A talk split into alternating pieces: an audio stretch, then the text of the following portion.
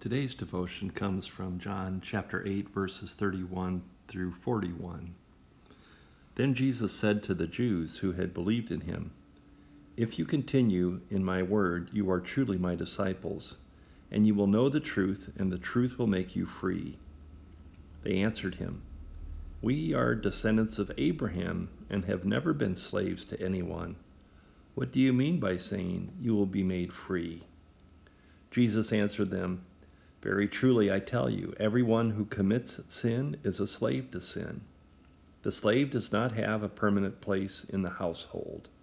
The Son has a place there forever. So if the Son makes you free, you will be free indeed. I know that you are descendants of Abraham, yet you look for an opportunity to kill me because there is no place in you for my word. I declare what I have seen in my Father's presence. As for you, you should do what you have heard from the Father. They answered him, Abraham is our father. Jesus said to them, If you were Abraham's children, you would be doing what Abraham did. But now you are trying to kill me, a man who has told you the truth that I have heard from God. This is not what Abraham did. You are indeed doing what your father does, they said to him. We are not illegitimate children. We have one Father, God Himself. Today, our focus seems to be around what is a true disciple of Jesus.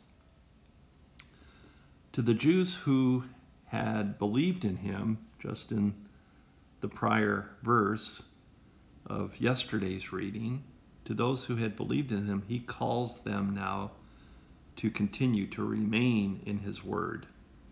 By doing this, they will know the truth, and the truth will set them free.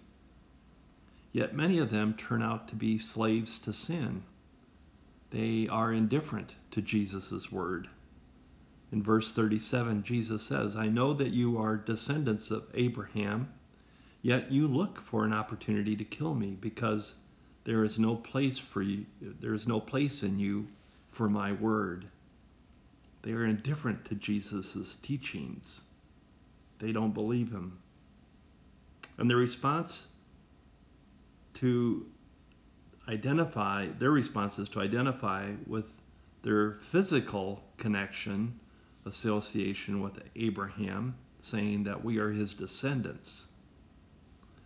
Jesus challenges this by raising an ethical point of their ancestry.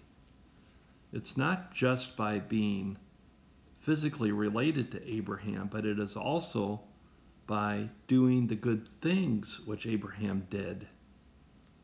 And Jesus' implication is that they are not acting like Abraham acted. Jesus makes this claim that these unbelieving Jews are illegitimately claiming Abraham as their father, as a physical descendant, but spiritually they are not connected to him. Meanwhile, Jesus is spiritually connected to God, and he is rightly claiming God as his own father. Unlike Abraham, many of these Jews seem to have no sincerity in their supposed love for God.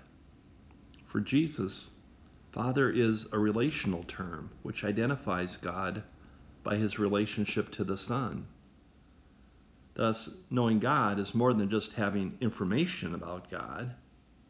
It includes information, but it is more than that. It means listening to God as one does in a relationship, and then responding to what one hears in that relationship.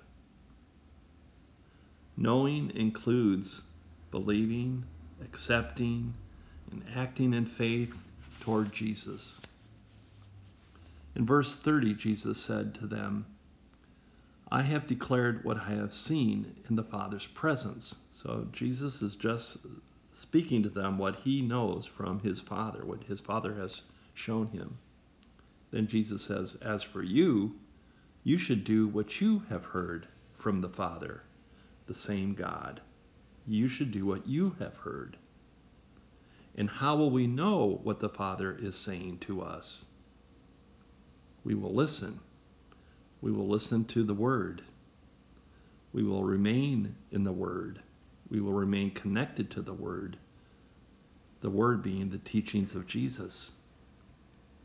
That is why we why we too are called to remain in God's Word. That is where this profound physical, spiritual relationship begins. God is your adopted father. Physically, He connects you. He says, You are mine. And spiritually, He says, You are mine. So, what has Jesus spoken to you through God's Word?